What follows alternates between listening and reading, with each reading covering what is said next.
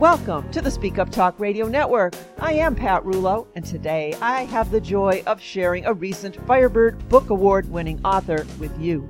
He is E. A. Coe, and his winning book is titled The Other Side of Good. E. A. Coe is F. Coe Sherrod, a former United States Navy pilot and career business manager, retired and living in Edinburgh, Virginia.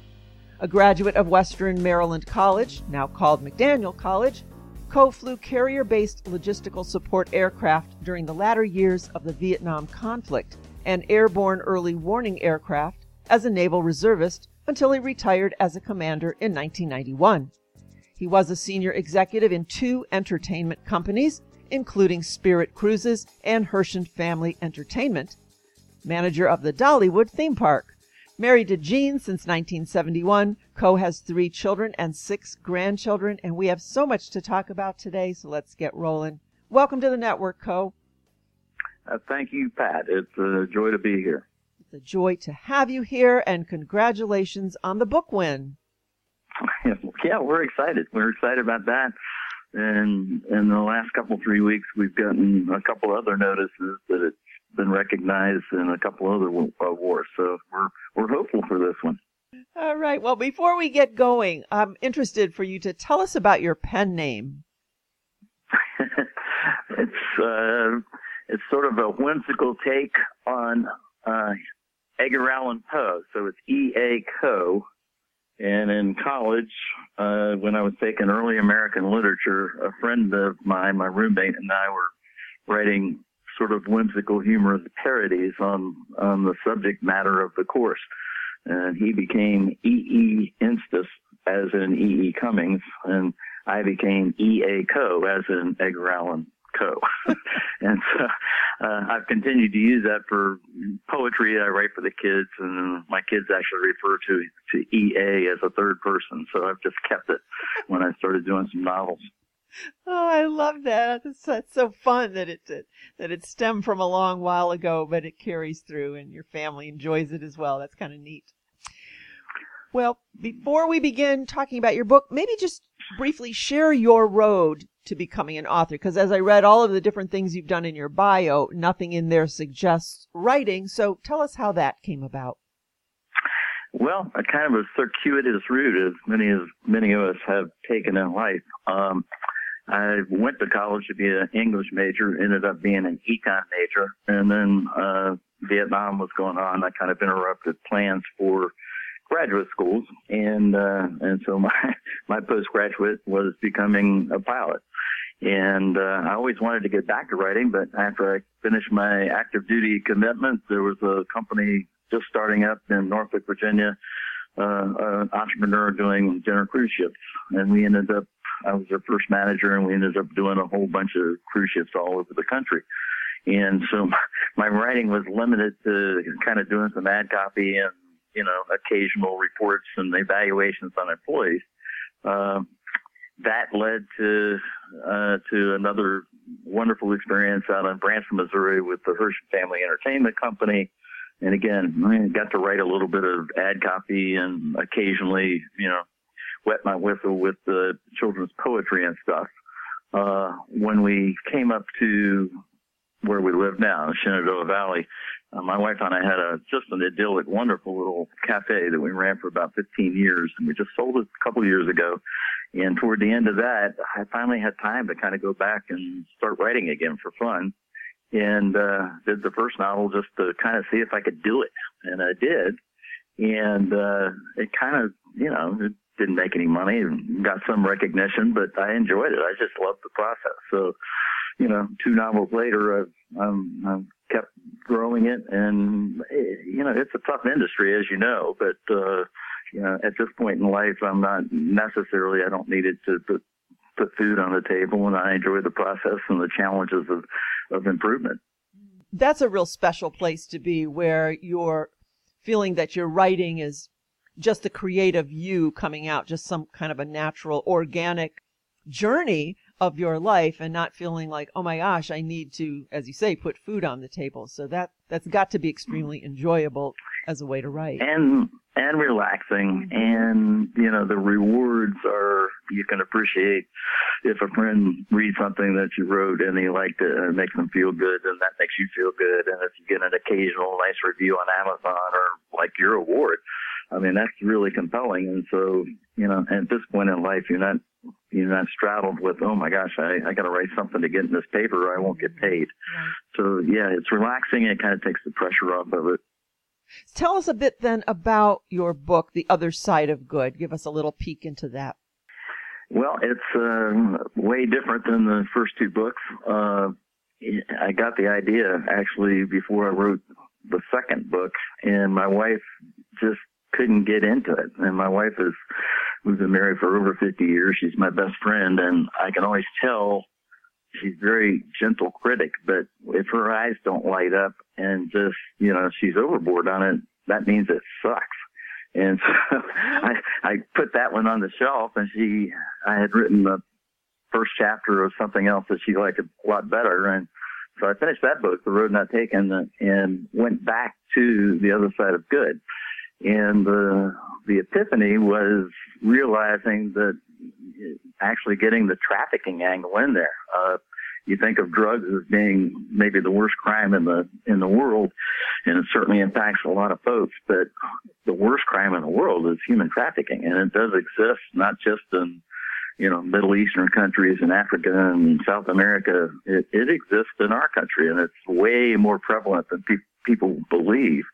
And on the scale between bad and good, that's about as low as you can get. So that anchored human trafficking then became the anchor for bad. And then this wonderful police officer who helps underprivileged children is kind of the anchor for good. But the fact is we all kind of live in that gray area in between. And so that's what the book is about. It's, you know, it's obviously exciting, and it's a crime story, and there's, you know, some nice characters in it. But the philosophical part is meant for people to evaluate their own lives and say, wow, what I thought was bad is not quite so bad. And what I really thought was good, maybe it's not quite so good. And where am I on that scale? So it's, you know, I've had people complain and say, yeah, I don't know exactly where you're coming from. Where do you land on that? And I always tell them, said, well, I try not to land any place. I try to let you make up your own mind.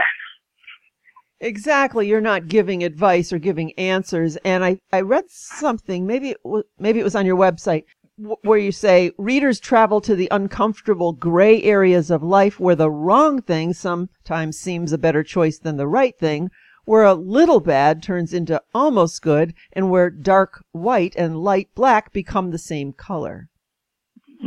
That's a good line, and I wish I actually could have used it in the book. It works well on the back cover because that is sort of the philosophical dilemma through the entire book for readers as they read. There's this Theo who's the bad guy that, you know, it doesn't take too many chapters into it, that there's some things about him that you actually like, and you find yourself not wanting to like him, but you can't help it because, And then, you know, the good guy, Denton, is dealing with people inside the bureaucracy of Cincinnati who are supposed to be good, but you find out they're not quite so good, and you want to like them, but you can't because you know that there's something bad. And so there's a conflict that goes through, and I evaluated, you know, wherever people fall. If you set your, if you're going down the expressway and the speed limit is 70 miles an hour, how many of us set our, you know, our automatic cruise control on 70? We usually put it on 74. Well, okay, that's not exactly good. You're violating the law. So, yeah, it's kind of just a little tiny dimension. And you just keep pushing that. And at what point have you turned, oh, okay, now that's too much. And so, and I think we all have kind of a moral compass inside of us that sort of tries to direct us. But, you know, each of us and our moral compasses are a little bit different, and laws change and perspective changes, and people, you know, I try to use the kids in Cincinnati from the poor areas that, you know, they're doing things that maybe they shouldn't be doing, but they're just trying to put food on the table, and they're hungry. And so you have to give them, wait a minute, you have to take that in perspective. Are they really bad? Or are they, you know, are they in a situation that they have to, you know, they have to survive before they can think about right and wrong? So, you know, it's difficult. And I think we all kind of face that at some point in our lives. And we can't, none of us can look back and say, I walked that straight path the entire time. Here's where I am. Yes, yes. As you're speaking, I'm wondering how we can apply your invitation to look at all sides within daily life. I think we can, and I think my message is, you know, look at it with an open mind. As Theo points out, laws change. I mean, he's selling a product that used to be illegal everywhere in the country, and now it's legal in all but 5 states. And so, was he ahead of his time when he was selling it when he shouldn't have, or, you know, was the law kind of wrong? And of course, slavery in there. The book's 2 proponents are black guys, and, you know, slavery 160 years ago was perfectly legal in most of the country. And so, was the law right then? No. You know, luckily it changed, and so, you know, we have to evaluate good and bad in the perspective of the climate that we're in and the situation that we're in, and a lot of other things, and it's not necessarily black and white. So, mm-hmm. I love stories and books like yours because you do come away thinking. It's not like, wow, I enjoyed that book, put it down and move on. For me, I mean, I hope people think about that, and I'm 72, so I've been around for a long time. I've seen a lot of things, but the book was written to be entertaining, and on that level, I think, you know, it accomplishes that. But if it causes people to think just a little bit about, you know, walking in that criminal's shoes, I mean, what made him do that, and why is he that, and was he that bad, or, you know, I love. One of my personal favorites in the book, very minor character, but it's a Catholic priest in there named O'Dowd. And he's modeled after a minister that I had way back in Branson that really, as a religious person, had an open mind on all religions, you know, Catholicism and Buddhism and Muslims, and, you know, because he said there's a common thread that runs through all of it. When we can identify that common thread, it helps us identify the differences. And so, you know, none of them are necessarily all right or all wrong, but I love people like that. And in this book, O'Dowd is that kind of a person who says, you know, I can't tell you exactly. My faith tells me what's right, but I can't tell you what's wrong about other faiths. And so I keep studying it myself because I'm still trying to learn it. And I love people like that that are willing to, you know, put away their own educations to say, okay, I'm keeping an open mind. Tell me more about this. Me too. I think that's why I enjoyed this and why I brought that up about the invitation to look at all sides of everything within daily life. I work really hard to try to do that. So that's one of the things I appreciated about your book. Now, you talked about your characters. You actually do bring characters back from previous works. I love that part of writing. You know, I compare it to, not to be sacrilegious, but when you're a writer, you know, that's the most control that you'll ever have in your life if you're writing fiction like I am, because you're God. Everything that you write in there, you are their person. You can make them do what you want them to do. You can make the girls marry the right guys. And, you know, you can really control life, not like you can in real life. And so when I've created these characters, I don't do sequels. People have suggested I could do better if I did do sequels. But I love bringing characters that I've developed in other books back into the current book. I already know them. I feel like, you know, I know where they started in their lives, and, you know, put them in a slightly different situation. And, you know, I don't make it so that you had to read the other book to understand this one. But if you did read the other book, people are really excited to see Denton, who was a relief pitcher in Full Count, kind of just a colorful off character in there. And now he's the hero in this book. And people who have read the other books love that. So I kind of enjoy it, too. It's kind of fun. I really enjoy that as well. I'm wondering, going back to the human trafficking, was there a lot of research? I know this is fiction, but was there a lot of research involved in writing this book? Oh, Pat, you can't even imagine. Once I got into that, I read 3 full books on human trafficking, and it was gut-wrenching. Not a pleasant experience. And if I put the detail that I've discovered in those non-fictional books, the book would not have been fun to read. It would have been better for, you know, making people understand the horrors of trafficking, but it wouldn't have been a fun book. It wouldn't have been an entertaining book to read. So I steered away from that. But everybody probably, in my opinion, should probably read, Patterson co-wrote a book about the Epstein, about you know, Jeffrey Epstein 4 years before he ever went to jail. And it's called Filthy Rich.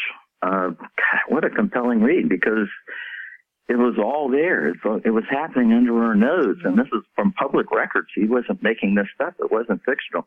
And I'm thinking, how could this happen? How could enforcement understand what was going on in his house and offshore and all these things? And that's when I realized that, wow, this thing is way bigger than people realize. And so, yeah, it took a ton of research and to get really only touch the lightest edge of it in my own book, just because it's so gut-wrenching. But you know, the research was, and whether I'll ever use that research again, at the back of the book, I've mentioned places where people can go to learn more about it and take action and do some things. But you know, it's not something I know a lot about, and not something that probably that I'll continue, other than being a supporter of the groups that you know try to stop it. It's a difficult thing to know about. And as you say, once you realize that this is going on right in front of you and all of the people that are implicated in it, and you know, how you might have revered certain people or thought highly of them, and then you find out what their lives are all about. It's stunning. It really is. It is stunning. And the book, I mean, the ones that are most impacted, and I don't know if it's if it can be backed by data, but Theo makes the point that, actually Tom Burns makes the point that it's a crime that, as large as it is, third largest in the world as far as what making money, under drugs and under arms, it's underreported because many of the people that are being trafficked, for instance, prostitutes, don't even know that they're being trafficked. They think that it's a life choice, that it's the best they can do and it's how they can make money.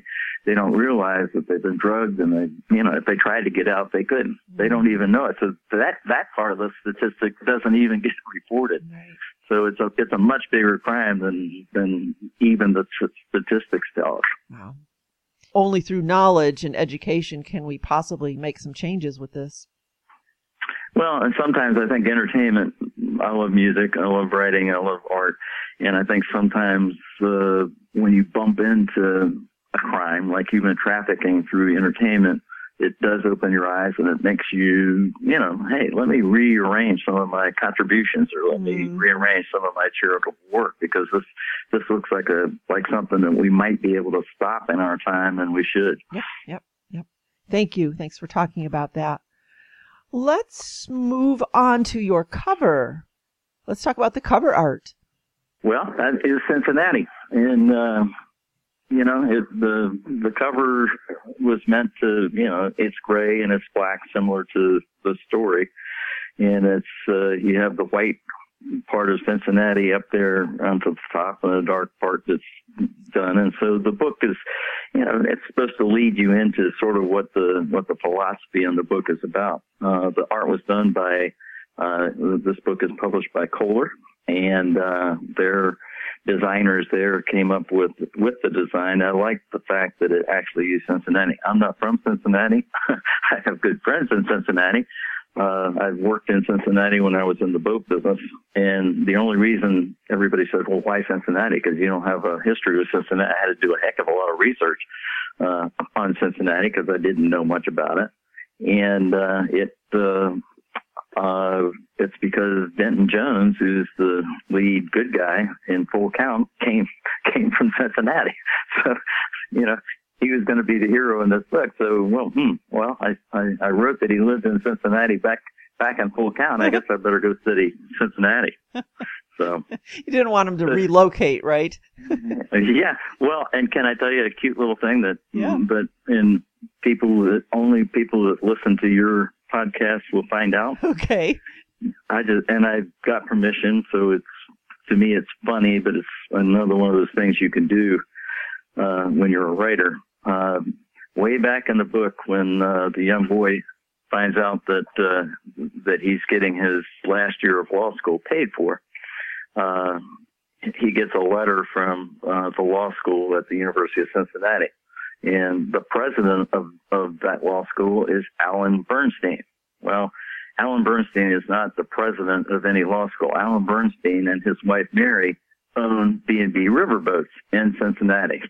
Old friend of mine, he was the vice president of the Passion Festival Association when I was the president. He became the president after that. And he and his wife helped me with the research. I needed to know about, you know, Cincinnati Chili, and I needed to know about Skyline, and I needed to know about, you know, where's the FBI building located. And so he helped a little bit about that. And I said, well, Alan, I'm going to put you in the book. You're going to be the president of the law school. He just thought that was hilarious. So I left his name in. So anybody out there in Cincinnati that reads the book is going to go, wait a minute, is that Alan Bernstein? I love that. It's just a little sneaky, what do they call them, Easter eggs or some kind of a thing that you... Yeah, that you for the few people that will know that, it will, you know, it'll give them a laugh for the day. Oh, my gosh. Oh, I'm glad you mentioned Cincinnati chili, Skyline chili. That's funny. Was that part of your research? You had to taste it. It was. You know, I know enough about Cincinnati from visiting there when I was in the boat business to write, you know, about the town and beauty and the river and Covington across the way and all that. But, you know, when you write about a city, a lot of people from that city are going to read the book. Yes. And if anything's wrong in it, if a street is wrong, all of a sudden it becomes not credible. And so, you know, to the extent that I can, I try to make everything actually, you know, the way it is if I use a real name. That's funny. Thank you for sharing that. You mentioned earlier at the very beginning about writing poetry, children's poetry. Let's just touch on some of your poetry. Well, I enjoy it. It's always been a kind of a little avocation. I write poetry that rhymes. Which is a little more difficult than just free-flowing poetry. And I've used it to commemorate kids' events, you know, the first home run and the gymnastics meet and the first girlfriend and those kinds of things. And I've incorporated a little of it in, you know, like my first book, Full Count, had a nice poem in it called Rounding Third, okay? My kids hated that poem. Because you can imagine, I'm 72 years old, and when you're rounding third, you're three-quarters of the way done, and you're heading for home. Right. And so they don't like to think about that. But It's actually a happy poem, and it led into Full Count because the old coach is the guy that's sort of rounding third, and the whole story of the poem is, you know, yeah, I'm rounding third, but I still got a lot of stuff to do, and I'm running really slow because I just want the great game to last. And so it's sort of a happy poem. It's not a sad poem. And, you know, so when I can, I kind of incorporate it in. It's not something I'm going to be famous as a poet, and it's easy to understand. I call it, you know, poems only a mother can love because a lot of it relates to kids and family. And, you know, it's on my website. I include it. It's the first time it's ever been published.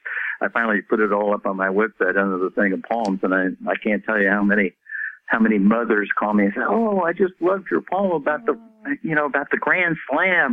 My son just did that, and he's like 6 years old." So people can relate. Absolutely, you're awesome.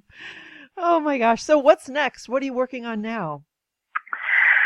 My wife and I are really excited about the next book, and I'm about two-thirds of the way through, and I can't get back to it because this one is, you know, kind of marketing and getting it out and getting people answering calls and stuff. It's kind of preoccupying our time for a while. But when we do get back to it, it's called Peddling West. It's sort of the tentative title, and it's a COVID era. I finally addressed, I backdated all my books so I didn't have to deal with the COVID mask and all that. And so finally I said, well, you know, I might as well just nip it in the bud, and this one I'll write in the COVID area. And so I'm dealing with what happened with the masking and the, you know, isolations and things like that. But it's about a girl that loses her job and she loses her fiance all in the same week down in Virginia.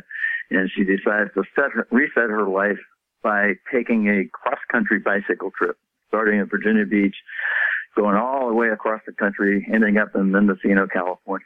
And so there's some excitement in it. You know, there's some bad guys. She knows something about her ex-boss stealing COVID money, and she has information that she doesn't even know she has, and so they're kind of chasing her. So there's some excitement in that, but it's really a travelogue about, you know, my wife, you know, we're 72, but she came to me in August and said, you know what? we ought to just take this trip, exact same trip that Carrie's taken on her bicycle. And I said, you're kidding me. You want a bicycle? And she said, no, I want to take a really nice car and stay in really nice hotels. But we won't get on the interstate. We'll take the exact same route. Right. And so we did that in November, and we had a blast. It was just so fun, and you get to see so much, and the story changed because, well, as an example, in the book, the girl ends up in Mendocino, and in the book, she's so excited that she just drives her bicycle right into the ocean. You know, that's the end of her trip. Gina and I got to Mendocino, and I looked at her, and she looked at me, and I said, what do you think? And she said, I think you're going to have to change this part of the story, because if this girl drives into the ocean from the town, she'll die. It's 800 feet above the water line. So we had to find a little park that was 2 miles north to end the story there. But it's fun, and you know, I'm probably about 2/3 of the way through 60,000 words into a 90,000 story. Wow. Good thing you took that trip. You saved your character. Yeah, I did. Well, and we created a few other adventures we had our own adventures there. I mean, there's some parts of Kentucky up there in the hills and the mountains that you don't want to get stuck in. Mm-hmm. Oh, I love that. There's nothing better than a trip on the back roads like the old Route 66 and just soaking in all of the history and the charm. And what a great way to research for your book. Well, it was fun and so compelling. And I've seen everywhere in the world, from 10 and 12,000 feet because I was a pilot. But and if you've never seen an actual redwood forest, if you haven't driven through one, you really don't understand what it's all about. It's just so. I mean, we could have stopped on that road and stayed for 2 hours just looking at the trees. So, you know, being up close and personal and seeing, you know, the wheat fields and the cornfields and coal mining and all the windmills and all that. It was like, wow, what's going on? What a huge country we live in. So true. And I'm so sure that that's really going to come out in your writing. That will be felt in your story so much differently than if you had not taken that trip. Your wife is a smart person. She is a smart person. She's a pretty good editor, too. That's good to have a partner in-house like that really cares. I mean, that truly isn't doing that because they have to. I mean, just so invested, just right along with you. That's a beautiful, beautiful thing. That's the best thing in my life. I often say, I mean, Western Maryland, you mentioned it at the beginning of the podcast here, teeny tiny little school that changed their name to McDaniel shortly after we left. I think it was coincidental that we left and they changed their name, but wonderful school. It's very well known as a good quality small college. But I tell everybody that I know that the main thing that I got out of college was Gene. Oh, that's so touching and beautiful. Oh. Well, it's lasted 50 some years now. So she says that we're year to year now that the contract's over, but. I guess that'll keep me on my good behavior. You better watch yourself and behave, right? The year-to-year plan. I love that. Yeah. Your warranty ran out, didn't it? Yeah, it expired at 50, she said. You're funny. Well, on that beautiful note, let's begin to wrap up. Anything we missed that you wanted to highlight today? No, I've enjoyed talking to you, and I love talking about the book and writing in general. And I love how many of your writers are people like me that have come to this end of their life and are able to, you know, to take the time to share. We have some perspective that younger people sometimes don't, and we have time to share it that other people don't. So you offer a tremendous, you know, place to be able to do that, and so I appreciate the service. Oh, thank you. That's very kind of you to say. I appreciate that, especially coming from you. Well, now as we begin to wrap this up, give us all of your contact information, anywhere you want folks to go to learn more about you, where they can purchase your books. Just take us where we need to go. Okay, well, the easiest one is I have a pretty nice little website that's interactive. It's www. E. A. Coe, just like the name, eacoe.online. So it's pretty easy to remember. And all of my contact information, you can click on and find the book on Amazon. You can find all the other books. You can read the poetry if you want to. I have a newsletter that I send out. Happy for people that sign up for that. I also do a blog that, you know, when I get to it, that's sometimes humorous, and it talks about writing and it talks about living. But www.eacoe.online, and my email that I use for the author is eacova, like E. A. Coe, Virginia, eacova@gmail.com. So that's the easiest way. All righty, great. So we're speaking with E. A. Coe. The title of the book is The Other Side of Good. The website is E. A. Coe. Coe is spelled C-O-E. E-A-Coe, C-O-E, .online. What a pleasure to speak with you today. This has just been such a fun conversation. I really enjoyed myself. Looking forward to your finishing your next book so we can do this again. I look forward to that too. And thank you so much, Pat. And I'm sure we'll be talking again.